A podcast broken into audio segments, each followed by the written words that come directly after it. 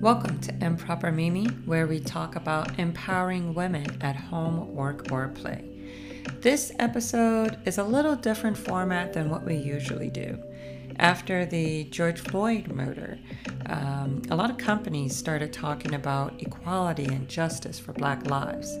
And it wasn't just companies that were talking about it. We also talked about it in our homes, with our family and our friends. So, this episode is a multi generational book club with my daughter and I, and some of our close friends and family members. Um, and we talked about Austin Channing Brown's book, I'm Still Here Black Dignity in a World Made for Whiteness. We met a couple of weeks, you know, took our time reading the book going through, you know, Austin's experiences and how that related to us growing up in different schools and churches and um, communities and how the book left us feeling and kind of where we stand with hope. So, I do hope that you all enjoy it. And be sure to send me a DM, send me a message, give me some feedback. Let me know what else you'd like to hear from Improper Mimi. I was really excited to read this book, um, Black Dignity in a World of Whiteness, with my daughter and her friends, and my cousin and my friends. So that we really got to take a look and dig into it. It's been really enjoyable. So now that we had a moment to chat about it, well, actually, now that we've all finished the book, we decided to sit down and chat about it. So, if everyone could just introduce yourselves, maybe say how you know me, Mimi Jax, the host of Improper Mimi, then uh, then we'll get started. So, who wants to go first? Okay, well, hi, I'm Denisha. I know Mimi because, you know, over 20 years ago, I popped out of her womb, so that's.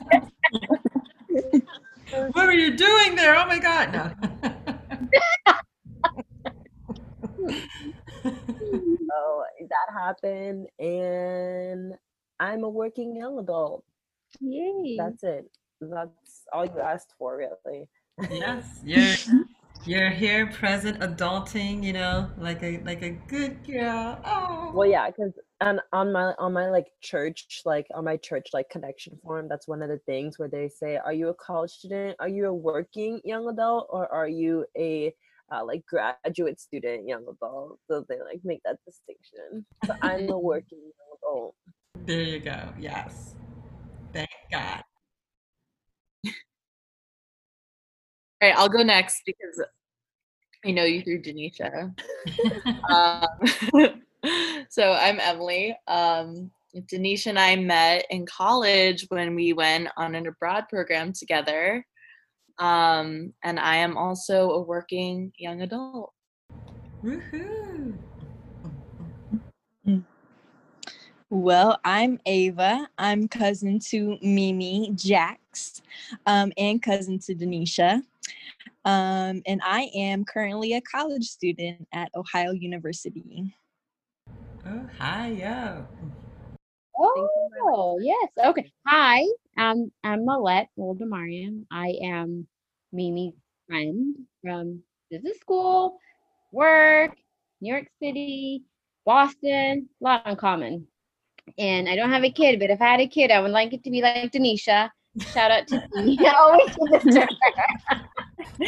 Thank you. Thank you. No, I really do. I really um and I am an adult. Like I'm a whole adult. the whole me is a whole adult that has been working for many years.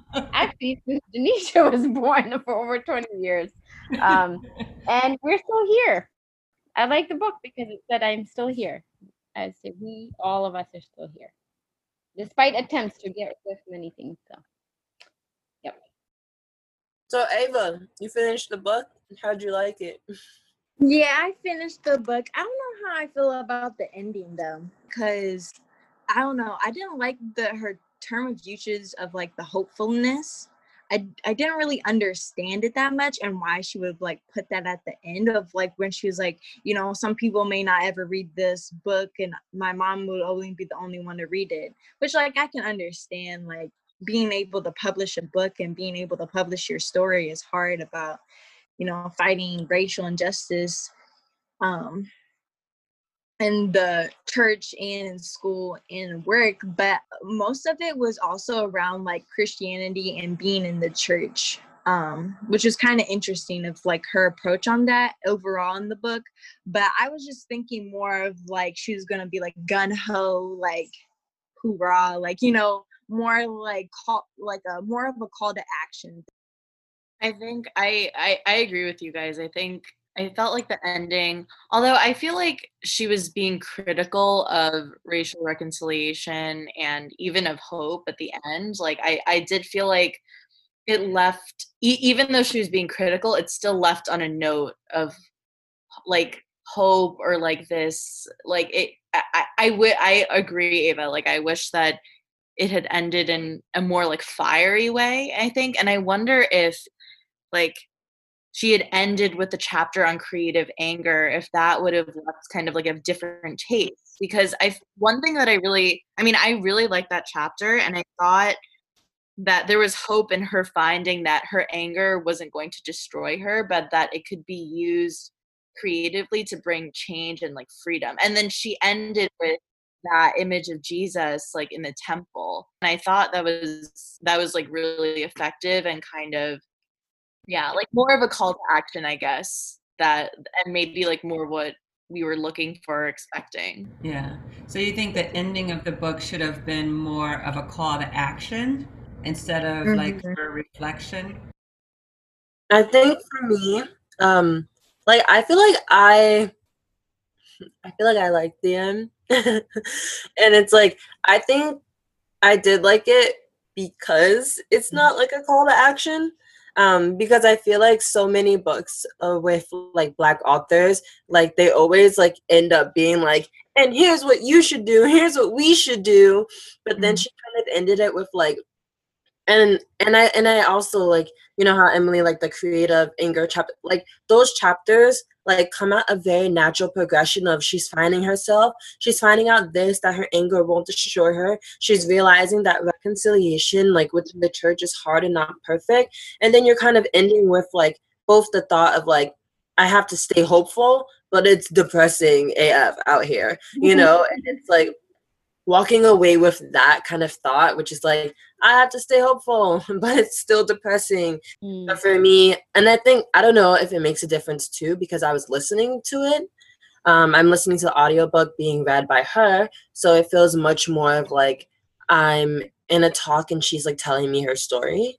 Um, and then so when it gets to the end, like, I guess since I'm not reading it, it doesn't feel like it falls flat. It just feels like, you know, the natural end of a talk where you know she's not Michelle Obama saying like when they go low, we go high. You know, it's like just the end of a talk where I would be like, yeah. "Thank you." Like I feel like you, and now it's time for me to leave. You know, so yeah, yeah. So do you guys feel that there is hope? Like, do you? I mean, this is it has been inspiring. I must say, like, I think I've said it before, it did feel really different. It does feel kind of really hopeful, even hearing from, like, you know, and even on this, you know, call, we've got different generations, you know, technically. We've got our, what are, what am I, Gen X, and then millennial, and, uh, I think I'm Gen Z. We got that X, Y, Z. but to see how my parents you know, lived through the civil rights. Me, I didn't really go through the busing in Boston, but I did go to. Um, I was bused out to schools in the suburbs, you know, as part of a METCO. Didn't you guys miss it? Like y'all moved to Boston mm. just like a few years after. Yeah, it really was just like a few years, like five to six years after there's this whole national uproar about busing, you know, black people to go to white schools in Boston, you know. Um, so, Man, and y'all still came here. hey, I never really even heard of Massachusetts before. We just upped and moved there, so I'm like, where are we going? Why? um, but yeah, and then to see and hear you guys talk about your education, your experiences, like it is hopeful. I mean, eh, yeah, change doesn't come overnight. It definitely it, it and at first I think grandma was talking, you know, like, oh, we didn't do enough like when it was their time during civil rights because we're going through it now. But in actuality, they set the groundwork for us. And hopefully we're setting the groundwork for the next, you know, generation to come. Um, every Mm-hmm. generation has their their job to do and it's not going to be the same job and hopefully we're building upon it you know to make a difference um, so I guess all that to say, you know, I do think there's hope. It is a lot of work. There's lots of different ways to go about it. Not everyone is Mhm. protesting in the streets. You know, we're using our minds, we're sharing knowledge, you know, we're talking to our friends and family. But um, what do you do you guys think that you feel hopeful or what can we do to instill hope in people? I think I feel hopeful. Um, and I think also a part of that hope is just because I feel like I have to be really realistic in my mind about how fast change is gonna come. Because like I have to think about it as like like slavery, okay, to be honest, this was a thought that I had listening to a podcast where they said this, but basically it was like it like took hundreds of years to institute slavery. Like slavery like just wasn't like they woke up and they were gonna like black people are beneath us. You know, like someone probably did wake up thinking that one day, but then it took takes years to like like put it into place so much so that everyone else has that thought too so it's like it literally took hundreds of years for this like for all the systematic oppressions to be so deep rooted. And mm-hmm. so it's going to unfortunately it probably is going to take hundreds of years to undo it and then additional years after for people to just live with the fact of what they've just undone. And so like with me knowing that as like a oh this is like a long term thing i feel like i have to find like small wins that give me hope which is like like just even like seeing so i've been at my church for like oh my god probably like six seven years who knows? But it's like even just seeing how my church has gone through like such a change since the whole time i've been there like it literally feels sometimes it feels like snail snail mail type of change but then mm-hmm. it's like when you look back and like you've seen like what's actually happening what changes being made and how people's hearts are being changed and i think sometimes when i read the bible too it's like a good reminder that like someone's heart is not gonna just like change in a day like it takes time to change their hearts and their hearts to change their actions to change like their processes to make them very hyper aware of what they're doing. So i do feel hopeful like maybe i spend like 70% of the time being like this person seems fake their instagram post seems fake they don't actually seem like they care i don't see them doing anything. But then you spend the other 30% being like oh this person who still seems a little fake like they're doing a little more than they did before. They're learning a little more. It might not be like at the speed of light but nothing is learned at like the speed of light. So then especially for people who are like just opening their eyes to this for like the first time unfortunately. But fortunately it's like it takes time. It's like you know when you think of people who go through like physical therapy like they it could take them like five years to recover like the feeling in their legs or toes or whatever. So i think for me i am hopeful um and then for me i feel also very like realistic which kind of also sometimes to white people like kind of how she was saying like oh like you know white people feel like oh like we did it like we've reached reconciliation like it's like people who the people who like are not being oppressed by the system they might feel like they did one thing and they're like oh we did it. It's done. But it's a consistent thing where like we have to keep doing it keep deconstructing things until we finally get to that point where like we've unearthed these like super deep systematic like oppressions which like yeah. So i don't know dude. The internet makes me hopeful. Reminds me of like when I took this uh, politics of law class in fall semester, and we were talking about how like you know people have this false um, representation of the law that like once like racial injustice like laws are put in place you know like you know segregation when those laws were put in place after jim crow that it was like quick change where like fast speedy change but that didn't happen you know with law and some people don't realize that in society because they're not taught it um, is that it takes a long time. Like the states even have to approve of the supreme court rulings into their own states. Like they have to implement the like supreme court ruling law in their states. They can like even say no we're not gonna acknowledge this law and it's not going to be in our state. And people don't realize that state have so much power and that yeah it's good that we got segregation but it's going to take a long time for all the states to realize that law and to actually implement it in their own state. Um and i agree like sometimes i the after this book i did feel hopeful but also like what i was saying with the ending um i think that with her hope ending i feel like she should have put like her interlude to her son like before it and then like what emily was saying to like the reconciliation in a different like earlier because i feel like that would have been a nice flow because that matches more with the hopefulness like being bringing in a new form of life in the world and her like saying that she hopes this and that her son you know i'm gonna try the best as a parent um for her like you know him being a black son. And then her also quoting Ta-Nehisi's um Coates's book too like between the world and me about his memoir to his son about being black in America. That would just like paired perfectly but you know that's just my little criticism of the book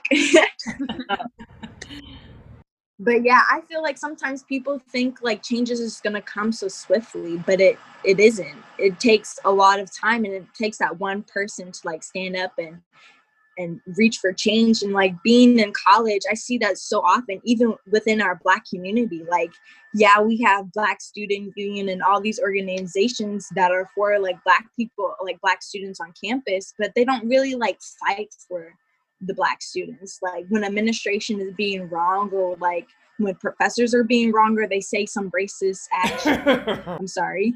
But like they don't stand up. Like we don't come together as a unit and stand up or if when we do it's always last minute. It's like they just texted it in our group chat saying like hey just come with signs while we're in class and like come and protest. I'm like, what? You need media, you need coverage, you need a speech, you need a speaker there to like actually get some coverage and actually make change. But they didn't do that. And I'm like, oh my goodness, this is so bad. And you want to talk about it like you talk a good talk, but you don't like do it. You don't walk the walk, you know? And it's kind of like doubtful. I think Ava, I agree with you again. I think at like putting the interlude like right before the last chapter, the the like letter to his son would have been really effective because I think in that last chapter, she like when she quotes quotes, like it's this like I, I think the like theme or the idea underlying like that is that like hoping in spite of like hopelessness or no sight of hope. And she even talks about this like cycle of like the death of, of hope and then like the renewal or like the rebirth of hope. And i think in her son like i was just like rereading it after you said that and like she like she talks about the ways that like the world will see her son but then she talks about like the way that they will like choose to hope and it's like in our house there will be dancing there will be laughter there, there will be love and it talks about all the ways that like like like they will welcome like her son into a divine community of hope and it's like it's a choice to hope in spite of the hopelessness or like the the long journey ahead and like one question that she asked at the end that i think is really interesting is like how dare i consider surrender simply because i want the warmth of the sun?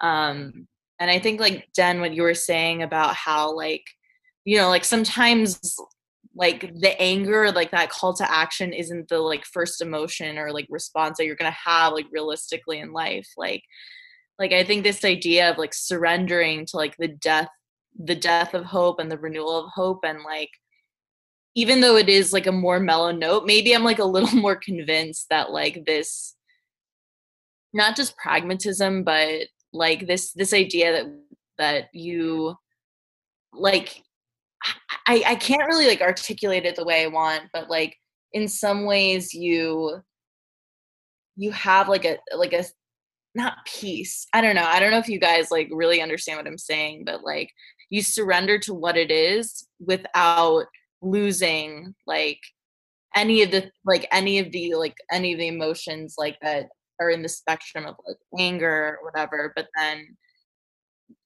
yeah like it's it, i don't know it's just like very it, it is like very human and i think yeah like the way i think i don't know i think like like like ava was saying i think putting that letter like really illustrates that in a real way like with like bringing her son into the world like because you can't not have hope in a way like yeah mm-hmm. i think yeah in terms of to your question of hope I am hopeful, partly because at the protest, as you said, was interest. You know, you see movement. It was a lot relatable because it was very recent. But when I realized, oh no, this is like a, a shift in tide, is when other countries, far removed from the history of America, you know, slavery has always been around the world in every sort of culture. I think the US, I think is unique because they made it into a color, a race, and what have you. You know, it was servitude. It started in many countries with servitude. But when I saw a lot of the protests in other countries, then I was like, wow, it had the world is it's a historical moment in history of the world that something has to change. You cannot come out of this and go back to status quo just because of the visibility that it had. So yeah, I'm very hopeful. And like, look, the generation, the age range here, the cultural mix here, um, the conversations I've had with people that I would never bring this up, even for me as a comfort of talking about it. Yesterday we had a Black employees happy hour, and to even feel like you can have that conversation, um, it like it wouldn't. I don't think you can't. Yeah, some we stepped somewhere. We, we a line was there and we crossed that line. I don't know how many lines we have to move further to get to, you know, complete equality uh, or justice is the word, I think. I think human nature, there's always going to be somebody not equal. You know what I mean? Like just by the nature. I, I really, I'm very hopeful. I know. It's like, um, I forget there was, what was I watching? Maybe it was the 13th Amendment again. No, it was a comedian. Is it Sam Jay? Um, I think she's on Netflix. She did. Yeah, the one from Boston. Yes, yeah, yeah, yeah. Oh, yeah. That that lady. Yeah, yeah. Mhm. She's um. I watched that. Yeah, it was it was pretty funny. but she was she was talking about ironically of no of not having hope of like if it's the end of the world what is it that you guys know that you're not telling me? Like why are you preparing to like survive? Like she's like no like if she was like cast away on the island she'd be like nope well that's done. There's no need to have hope. I'm done you know forget about it. Um, but fortunately for us you know in all seriousness we we do um, have hope you know and and prayerfully you know the the goal is to promote that hope to get that help to think about not just like you said small wins you know not thinking about the doom and gloom of everything on our shoulders but taking one step at a time and realizing i can get through this moment this day this week you know like they you know small wins um, to have that impact on hope to have that hope within yourself um, people are still like we say people are still having kids you know so you're bringing these humans into the world so you're hoping that they would have a fair shot at life and justice. So even before you get to like the reconciliation, you want you don't even want your child to go through something that needs to be reconciled. You want them to be treated with justice and equality from the very beginning. So that's my hope for you, Denisha. I love you.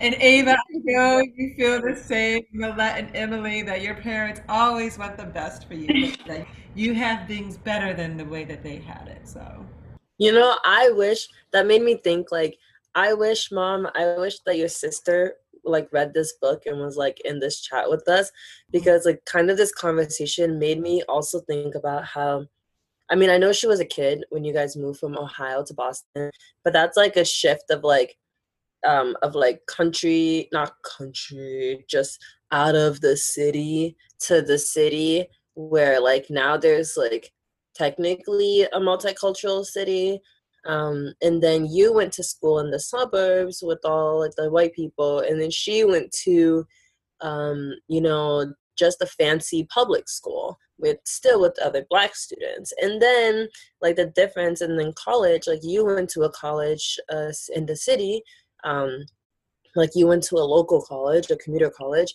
but then she went to georgia and like went to go live her like blackety black life in an HBCU, and it's like I feel like I'm kind like maybe we can ask her like outside of this, but I just wonder like I feel like for the rest of us like like kind of when we talked about a while ago like the first few chapters of the book um like cuz how because how like Austin was saying like oh when she went to visit her mom it'd be like she'd hang with all these black people and then like she'd visit her dad and like not as much.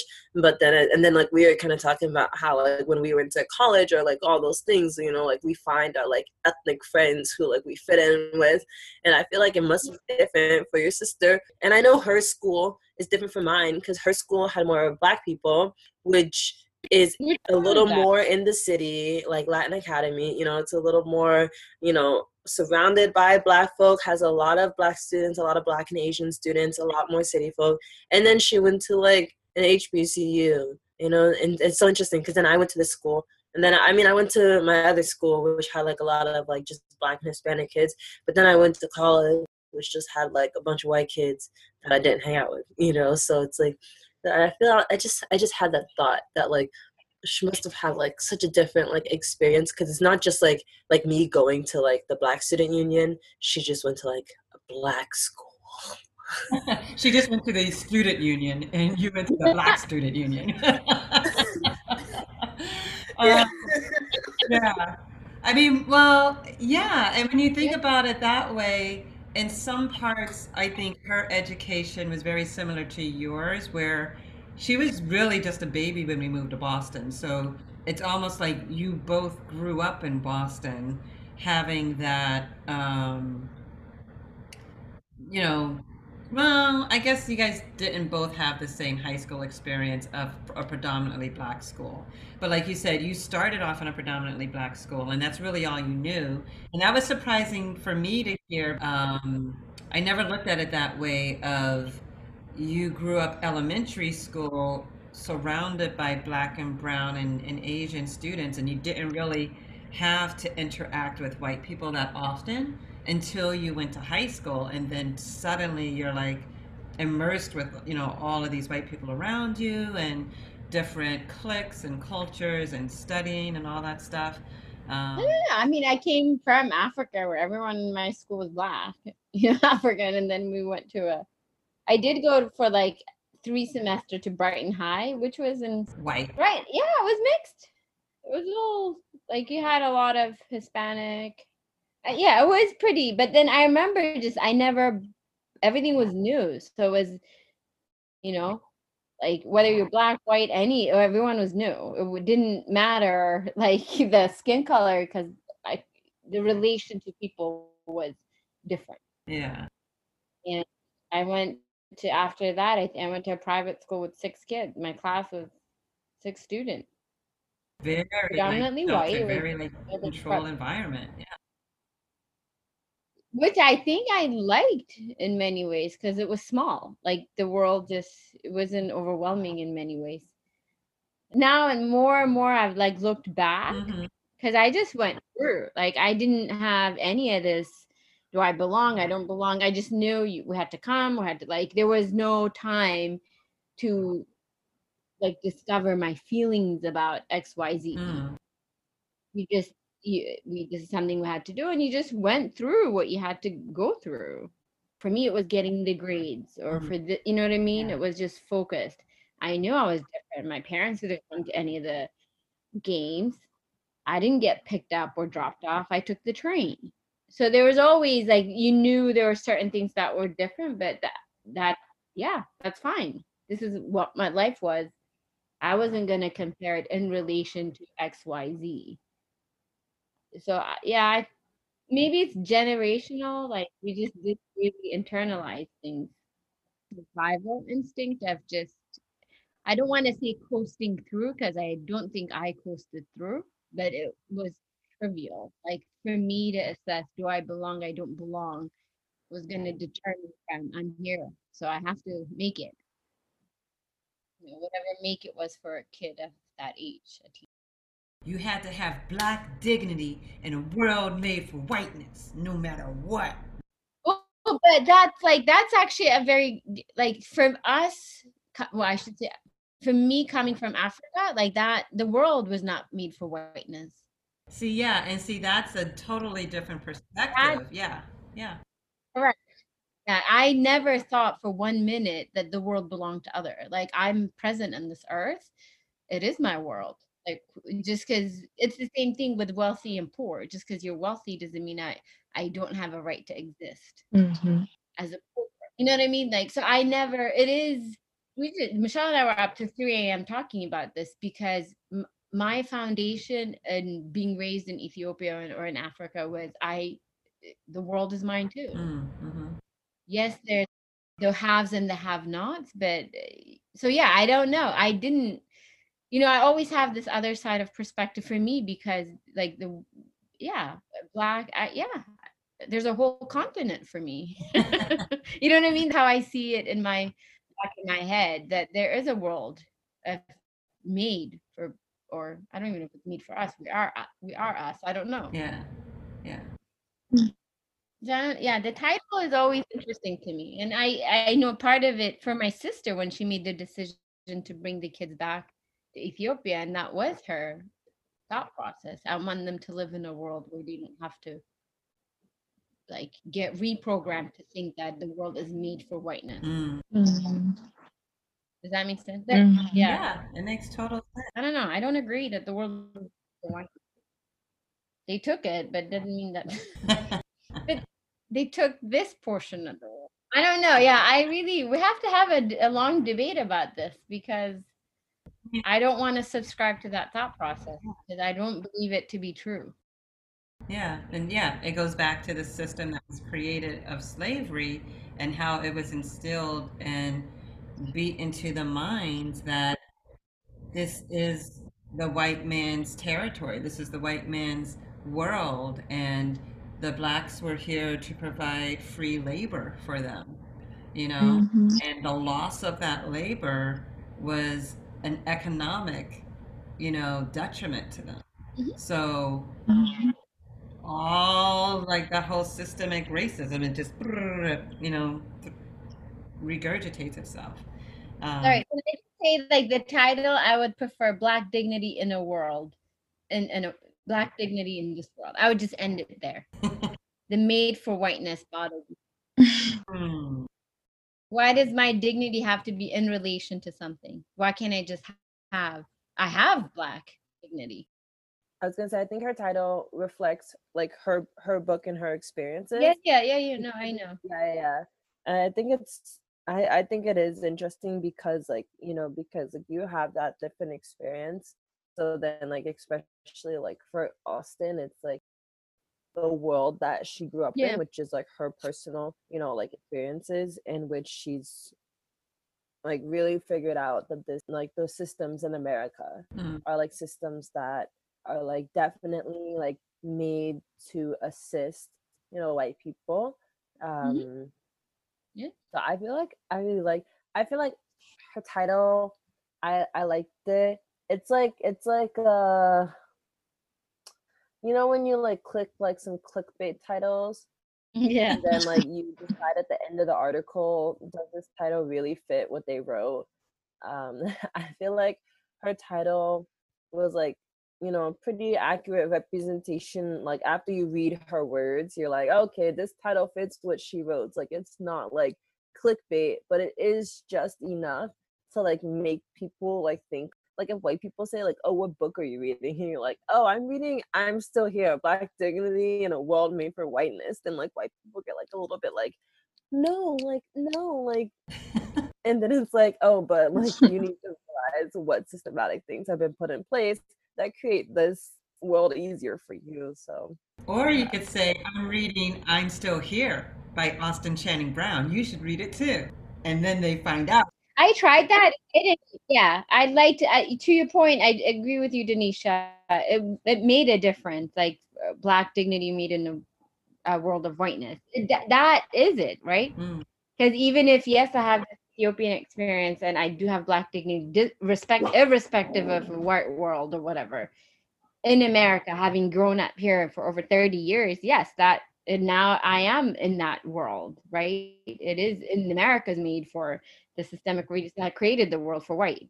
For people of color, mm. like it's a struggle. So I fit into that. But my dignity, I think I feel like it originated in a continent that that it is it's black dignity, period. Yeah. But now I live in America. I grew up in America. So yeah, that part of the title applies full heartedly. I, I always have this conflict. I'll always continue to have this conflict. So no matter you know, but that's the like, yeah, it is, but that's the uniqueness of each of us. So, how is it that a mother, daughter, and their friends started a book club together?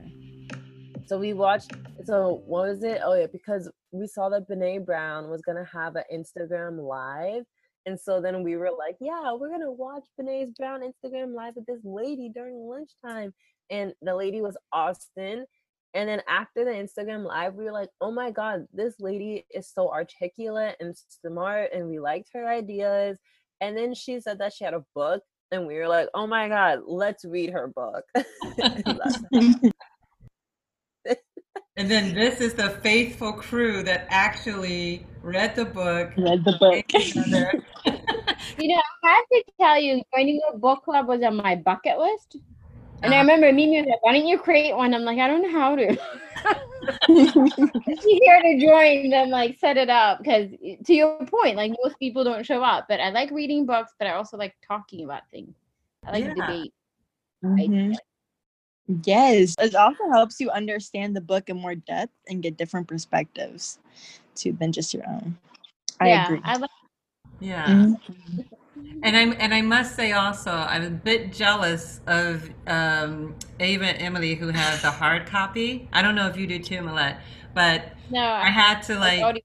Yeah, I just had the audible, so I would rewind and stuff. But you guys actually could be like on this page and read what it says. I would have to like rewind and listen to it. Emily, show her your book. Show her your book. yeah, I was English major, so this is like my favorite thing to do. Wow. Whoa.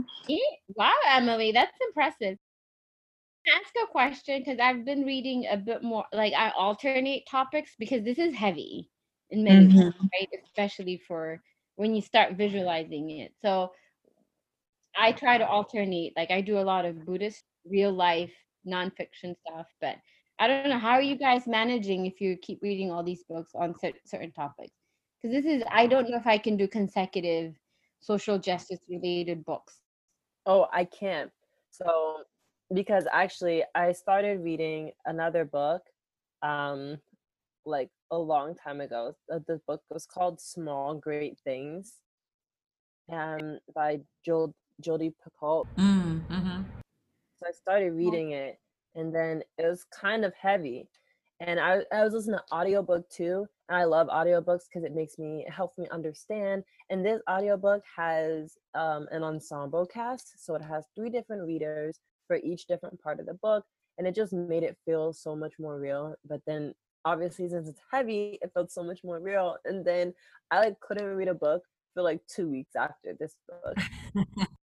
so I take a break from heavy books and sometimes I read like uh, nice books or sometimes I read heavy books with a nicer medium um as in like i read this comic it was a it was a graphic novel actually graphic novel that was just depicting like the story of like leading up to like Tiananmen Square Mm. in Mm. China.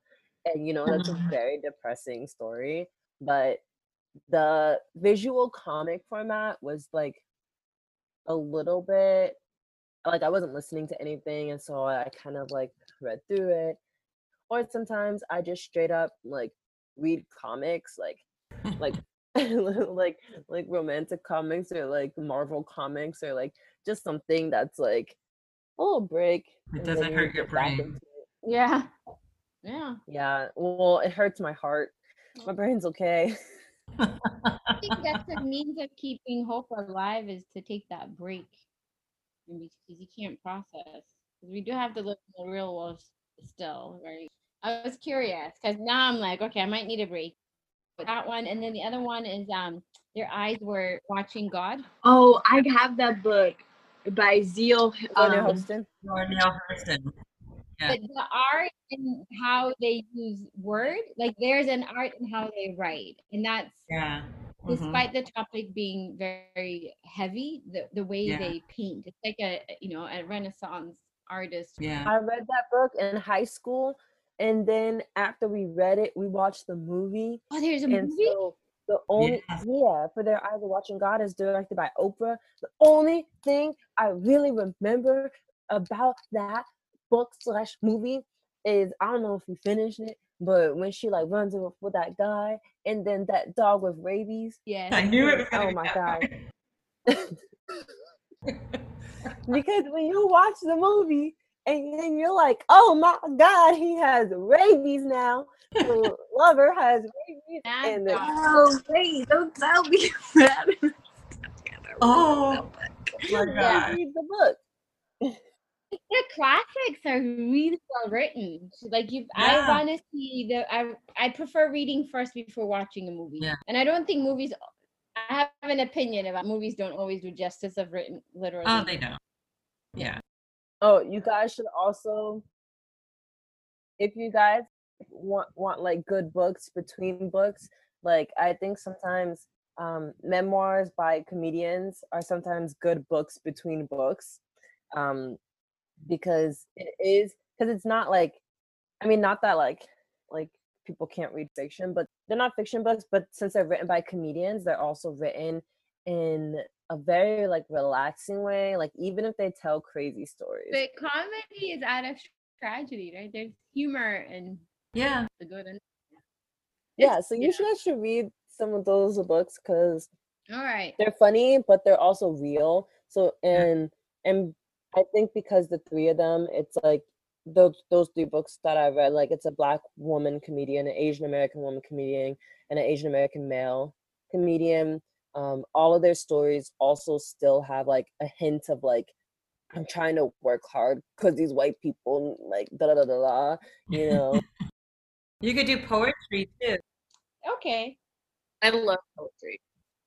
And Emily, I'm super proud of too. She's read so many books. Like, well, that's like your life. Like, you love it, writing and stuff, right? yeah emily But reed Oh, cool. got a wide range of. Give me like little books, little page books, so I can just read my metrics. pamphlets. I know pamphlets. Well, thank you, ladies, all for joining me today and having this conversation. You know, um, but yeah, no, really, seriously, thank you, you know, every one of you for joining me in this conversation of um, Austin Channing Brown's book, Black Dignity in a World Made for Whiteness. Because we really did bring a lot of different perspective to it, you know, like we said, from generations X, Y, and Z.